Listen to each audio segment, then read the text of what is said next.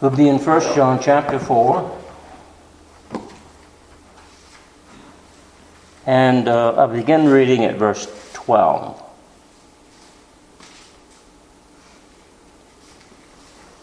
First John chapter 4, beginning at verse 12. No man has seen God at any time. If we loved one another, God dwelleth in us, and his love is perfected in us. By this know we that we dwell in him, and he in us, because he hath given us of his Spirit. And we have seen and do testify that the Father sent the Son to be the Savior of the world. Whosoever shall confess that Jesus is the Son of God, God dwelleth in him, and he in God. And we have known and believed the love that God hath to us. God is love, and he that dwelleth in love dwelleth in God, and God in him. Herein is our love made perfect, that we may have boldness in the day of judgment. Because as He is, so are we in this world. There is no fear in love, but perfect love casteth out fear, because fear hath punishment. He that feareth is not made perfect in love. We love him because he first loved us. If a man say, I love God, and hate his brother, he is a liar. For he that loveth not his brother whom he has seen, how can he love God whom he hath not seen? And this commandment have we from him, that he who loveth God love his brother also. Let us pray. Loving Father, we do thank you that you have given us this plain instruction how to love God and to know that God is truly with us. I pray, Lord, that you would bless your word to our hearts, minister it to us according to your Spirit and your ability to work in us in our very lives. And this we pray in Jesus' name. Amen. Well, as we look at this passage and uh, bring a close to chapter 4, we find here that the love of God is very prominent, especially in the latter part of this chapter, where we are assured of the indwelling Christ because of the love of God which is shed abroad in our hearts. Three areas we'd like to look at upon the theme seeing the invisible God. Well, we do know here that according to verse 12, it says, No man hath seen God at any time. Of course, there's been various representations of God throughout human history. The burning bush that Moses saw on Mount Sinai. Certainly, the pillar of fire and pillar of smoke, or even the great darkness that sometimes overshadowed them when God's presence came uh, near unto them. And the angel of the Lord, which sometimes did um, visit certain people in the Old Testament, and uh, let us remember also that uh, Jesus himself appeared in human form, and he is the Son of God. And so, what do we make of this statement that no man has seen God at any time? Well, the true essence of God is beyond our ability to see for God is a spirit, and they that worship him must worship him in spirit and in truth. And certainly he is considered to be an awesome God and terrifying to us. That is uh, the true essence of God. If we would, if it were possible for us to see it, would be too much for us to bear. everything we understand about God reveals that He is uh, holy and righteous, and uh, of course uh, without sin, and that He truly um, is a awesome God, uh, or even you may even use the word terrifying in the sense that uh, He is the Almighty God. Um, so there is uh, different aspects here that we are looking at when we consider uh, the the essence of God. And we may say, well, Jesus revealed himself and he is the Son of God. But remember that God, Jesus, uh, was veiled in human flesh. God, the incarnate God, when Jesus came into the world, he veiled his glory in human flesh. So he, we, we, uh, it is true that um, he was God, but yet at the same time, uh, man could not see his true glory as being the Son of God. And so um, there is a difference there, of course, and uh, that is the point to be made. Uh, no man has seen God at any time. but uh, as we see here, God dwells in the believer, for he has given us of his Spirit. You see, that is the also the other aspect of, of God's presence is that he has given us of his Spirit. And so seeing the invisible God is important to us as believers because his Spirit is with us. Secondly, to abide in love is to abide in God. Um, the idea of abiding here is uh, to dwell in, as it says here in the scriptures. By this we know that we dwell in Him. Dwell in Him. The idea is to abide in Him. To dwell in God is to abide in God. And so um, to abide in love is to abide in God. And of course, this love, this agapeo love, which we are talking about, this love of God, is the true characteristic of His nature toward us.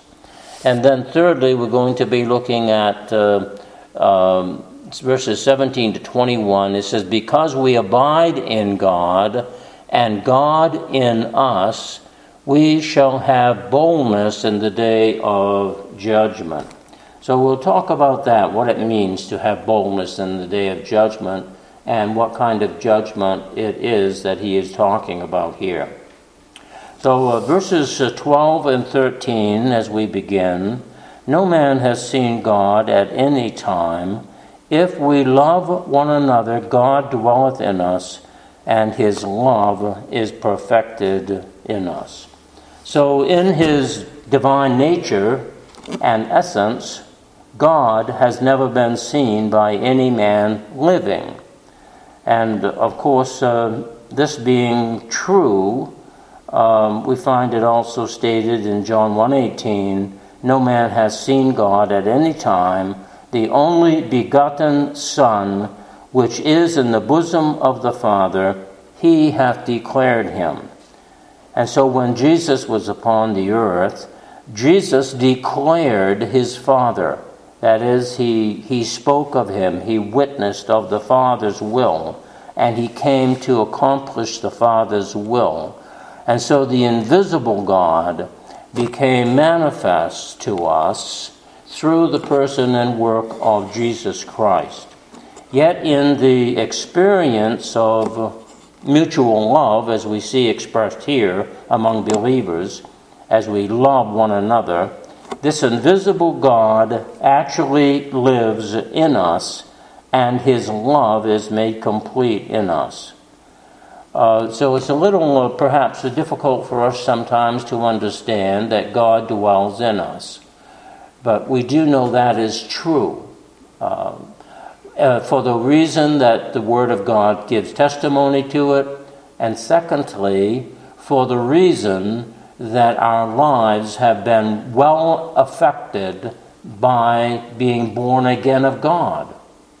Because we are born again of God, God has, by His Spirit, affected us and made us, as it were, uh, to be useful as instruments of God, channels that we might be channels for the Lord, uh, to you to be used for His glory. The term lives once again renders John's characteristic word here. And uh, so we take note of that, that um, God lives in the life of the believer. And uh, the idea, as I said earlier, it, it means to abide. Uh, it is an abiding life, an abiding life. In 1 John 2 5, we find that it says, But whoso keepeth his word, in him verily is the love of God perfected. Hereby know we that we are in him. Hereby know we that we are in him. Because God's love is perfected in us. The idea of God's love reaching its uh, completeness in a believer may suggest here a deep and full experience of the love of God, a deep and full experience. As we see in verse 17, it says, Herein is our love made perfect, that we may have boldness in the day of judgment. So God's love is made perfect in us, and there is a sense of completeness of that love in us because God has revealed himself to us. And so in verse 13, he goes on to say, By this know we that we dwell in him, and he in us, because he hath given us of his Spirit. He has given us of his Spirit. And so God dwells in the believer, for he has given us of his Spirit. Um, and of course, that's uh, the, the Holy Spirit. The Holy Spirit has been given to us. And so, as the Holy Spirit has come into our lives because of the new birth, then God is evident in our lives. He dwells in us. And um, so, this is a very, a very important part of our relationship to God is to know that God dwells in us because His Spirit has been given to us. Um, and, uh, and that is the great blessing that we realize. And so the, the mutual abiding of the believer in God and God in the believer is spoken of here. Um, if we refer to John chapter 15, we find something similar being said. In John chapter 15, beginning with verse 4, we read, Abide in me, and I in you, as the branch cannot bear fruit of itself except it abide in the vine. No more can ye abide in me. I am the vine, ye are the branches. He that abideth in me, and I in him, the same bringeth forth much fruit, for without me ye can do nothing. So uh, the, Jesus spoke of this, of course, to his own disciples. Uh, he likened himself to the vine and he likened the, the disciples to the branches. And, he's, and he spoke of this abiding presence that uh, they would have with him. And without uh, that abiding presence, that he says you can do nothing. Uh, and so this is the this kind of the same principle that we're talking about here. Once we have come to faith in Christ and the Spirit of God abides in us, then uh, we abide in God and God abides in us. And uh, we find this is, um, of course, been exampled by what the, the Lord said to his own disciples in John chapter 15. So he has given us of, of his Spirit, or out of his Spirit, meaning that uh, we have become um, uh, recipients of the Spirit of God. The same um, is spoken of in 1 John chapter 3 and verse 24, where he says, And he that keepeth his commandments dwelleth in him, and he in him, and hereby we know that he abideth in us by the Spirit which he hath given us. So, um, this abiding presence here, uh, spoken of as, uh, as we keep his commandments we dwell in him. So it is as we keep the word of God, as we as the spirit of God is in us, we abide in him. And that abiding in us by the spirit which he hath given us. That's the abiding which we have. And so to abide in love is to abide in God. To abide in love is to abide in God. And so, secondly, here, as we look at verses 14 to 16, the apostle now kind of reaches the point of his argument. Uh, he had uh, just stated if we love each other, if we love each other, then God dwells in us. This is a, a proof of, a, of God's dwelling in us. His love is made complete in us as we love one another. And so the result of this experience is that we have seen and testify that the Father has sent His Son to be the Savior of the world. So look at verse 14. And we have seen and do testify that the Father sent the Son to be the Savior of the world. And so, by this abiding presence, um, if we are now knowledgeable of the fact that God sent His only begotten Son to be the Savior of the world. And so, this great message of the gospel keeps coming back to us in different ways as we think about the message of Christ. We know that Christ came because he was sent of the Father, he came into the world. And we do know that because Christ died upon the cross and he suffered for our sins, that he was resurrected, and that he himself proved to be victorious over sin and death, and that all who believe upon the Lord Jesus Christ have the presence of the Spirit of God, then we know and confirm in our own hearts that God is with us and that the Father sent the Son. And uh, this is, uh, of course, a wonderful message of, of salvation which God brings to us. And each one of the apostles had their own way to bring out more and more of the message of Christ and of redemption. And, uh, and so it is good for us to see how that each one of them do it. And John here emphasizes uh, this area of abiding presence with God and God in us by His Spirit, which He has given to us. And uh, we also see here uh, in this passage that He uses the plural pronoun we, verse 13, by this know we. And the word we, uh, this pronoun means that He includes you and me in it we is not just himself, but all of those readers that were reading the manuscript, the, the epistles, and uh, for us today, we are included in it. We also read these epistles.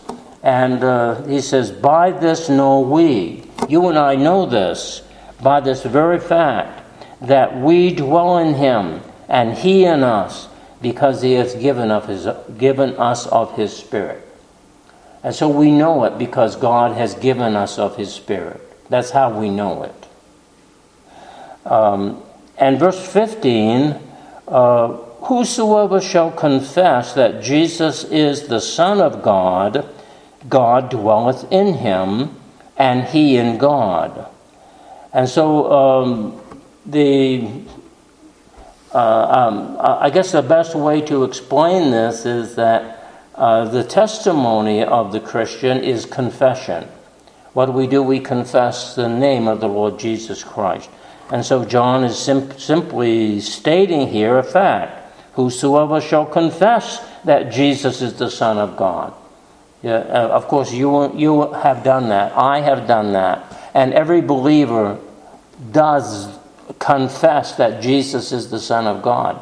And because they confess that Jesus is the Son of God, they also know that God abides in them. Um, these uh, proofs continue to uh, confirm in our hearts the indwelling presence of God and the abiding presence of God. So to abide in love is to abide in God. Let's read the next verse, verse 16.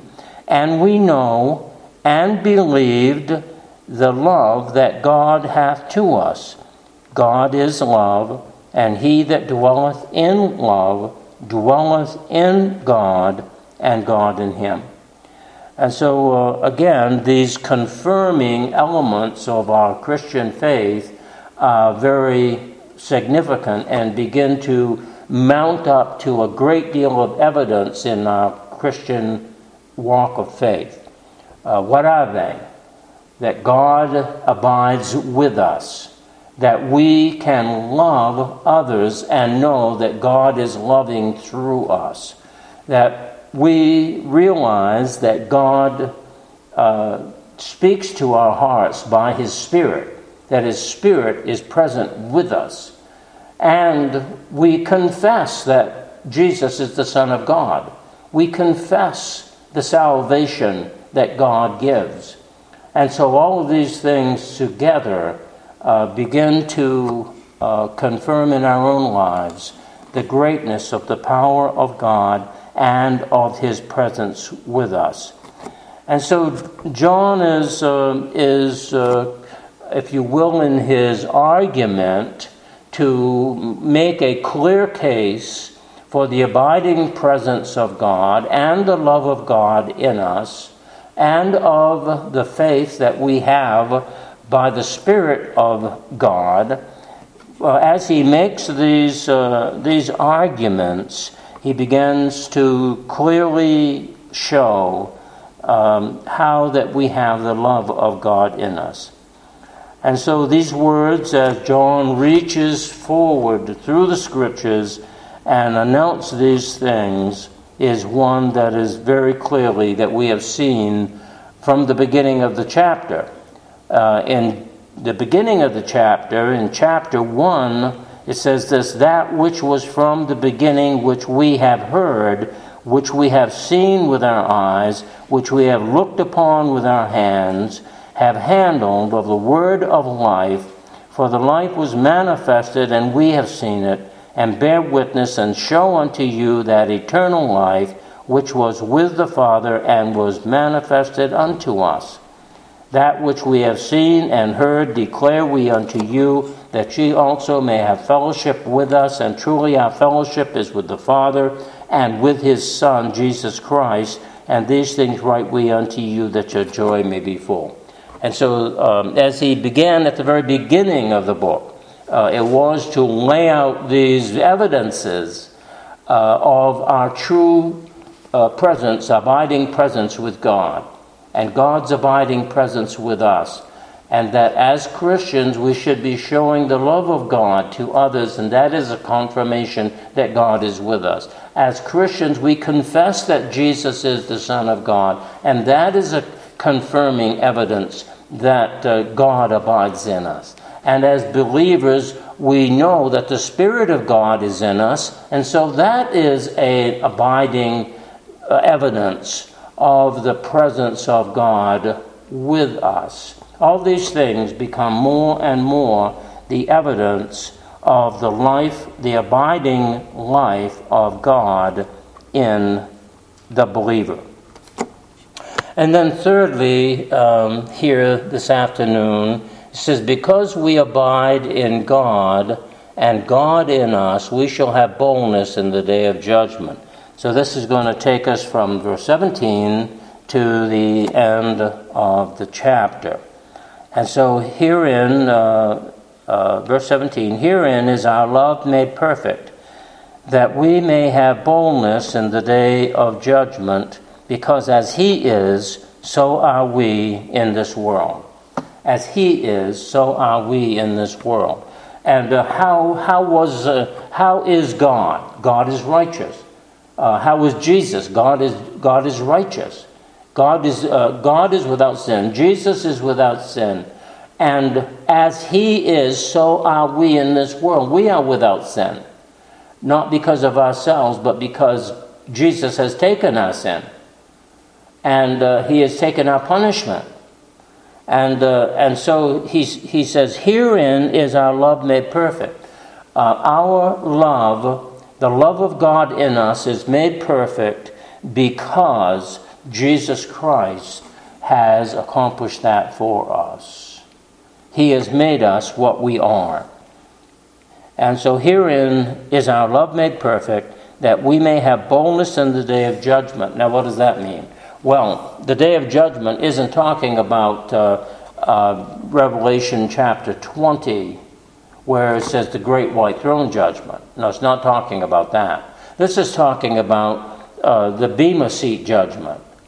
This is talking about the judgment of rewards or judgments of, of lack of rewards. Um, as in 1 Corinthians chapter 3, um, where it talks about it there. And you may want to turn there just for a moment in 1 Corinthians. 1 Corinthians chapter 3, uh, I think it starts along about maybe verse 10, perhaps. 1 Corinthians chapter 3 verse 10 According to the grace of God which is given unto me as a wise master builder I have laid the foundation and another buildeth on it but every man take heed how he buildeth upon it. So what foundation are we talking about? Christ. And we are to be careful how we build upon the foundation of Christ and of salvation. Verse 11 For other foundation can no man lay than that which is laid, which is Jesus Christ.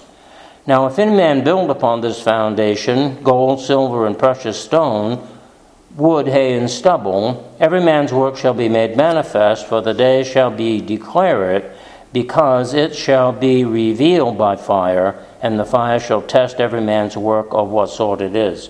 So, this uh, idea of judgment here and of building upon the foundation is that are we building upon the foundation of Christ with precious things, or are we building upon the uh, foundation of Christ with corruptible things, you say? And of course, we are to be building upon the foundation of the gospel of Christ with precious things, things that honor God, things which are to the glory of God. And so this is, uh, this is the idea of the of the uh, Bema seat judgment. Verse 14 If any man work abide, he hath builded upon it, he shall receive a reward. And if any man's work shall be burned, he shall suffer loss, but he himself shall be saved, yet so as by fire. Know ye not that ye are the temple of God, and that the Spirit of God dwelleth in you? So here again, um, the emphasis that the Spirit of God dwells in, in us. And uh, so, what is, what is this judgment that he's talking about? This is the judgment here uh, the judgment of, re- of, rewards or lack of rewards. And uh, so it says, Because we abide in God and God in us, we shall have boldness in the day of judgment. Uh, by the way, we don't we don't lose the idea of boldness because our boldness is in Christ. That is, our confidence is in Christ. And so at the day of judgment, when the Lord tests our, our works to see what we have done for Him, we can stand in, at that time and say, Yes, I have done these things in the name of the Lord, in the name of Christ. And so our confidence is not in ourselves, it is in Christ. Our boldness is not in ourselves, it, it is in Christ. And that is the idea. Uh, and so John doesn't mention these things from the negative viewpoint, he mentions this from the positive viewpoint. He says, You will have boldness in the day of judgment because you, you know God, His Spirit is in you. You will have boldness in the day of judgment because you confess Jesus Christ as your Savior. You will have boldness in the day of judgment because God's Spirit is in you. You'll have boldness in the day of judgment because the love of God has been demonstrated through you. You see, that is the idea that he is uh, putting forward here. And uh, then he goes on back to uh, 1 John chapter 4 now, in verse 18. There is no fear in love, but perfect love casteth out fear, because fear hath punishment. Well, what does he mean by this? Well, simply stated, it is to say this if someone is afraid, then it is because they believe they are going to suffer some kind of judgment. And uh, that means that they do not have the love of God in them. So remember, in the previous verse, he says, We have boldness in the day of judgment. The contrasting view is that some will not have boldness in the day of judgment because the love of God is not in them. In other words, they do not know God. They do not know the Lord. They have not the faith and confession of Jesus Christ. So there is, he says, there is no fear in love, but perfect love casteth out fear because fear hath punishment. Fear is its own kind of punishment. Um, if some, if you know, when we was in perhaps in grade school or something, and uh, some of the kids were throwing erasers at one another or something, and the teacher stepped into the room. Uh, everybody was afraid because they knew the teacher was going to do something. and, and generally, the people who were afraid had a, were, thought they were going to get a detention or some kind of judgment uh, levied against them.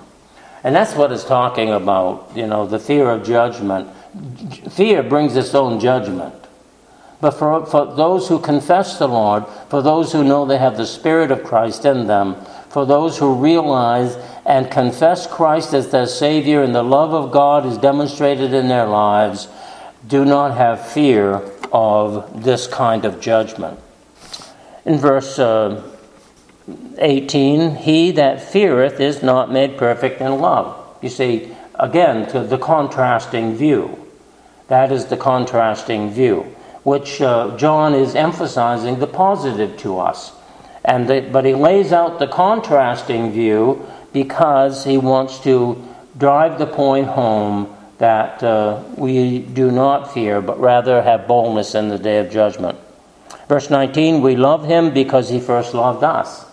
Uh, this is the underlying theme of our great uh, boldness and confession of faith, because he first loved us. If a man say, I love God, and hate his brother, he is a liar. For he that loveth not his brother whom he hath seen, how can he love God whom he hath not seen? And again, it begins to lay out this contrasting argument.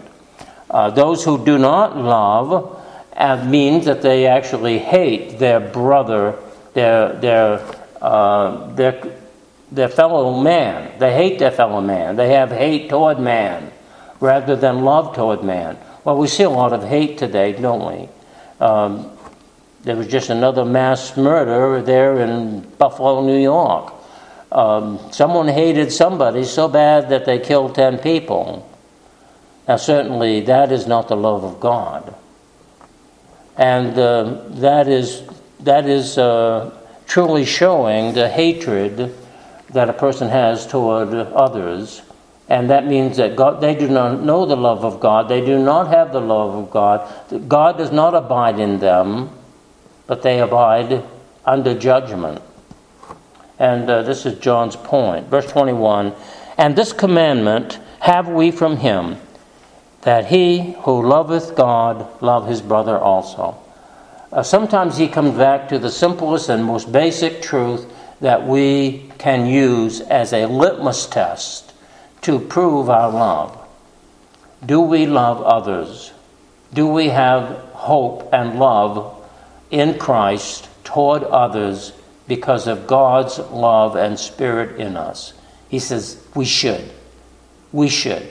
And, and that is the, the most simple proof or verifying proof that can confirm upon our hearts our love for God is that we do love others. We love our brothers and sisters in Christ. We do confess Christ. We do know the Spirit of God dwells in us. We do know God, that He abides in us. And we do not have fear at the day of judgment, but rather we have boldness because of Christ. These things, these things show and see the invisible God. The invisible God is seen in our lives if we demonstrate these things. Shall we pray? Loving Father, we do thank you for your word to us. Ask for your blessing. Pray for your grace and mercies. Continue to encourage us, Lord, in our walk of faith and labor of love and patience of hope, that we may prove our walk in this world. In Jesus' name, amen.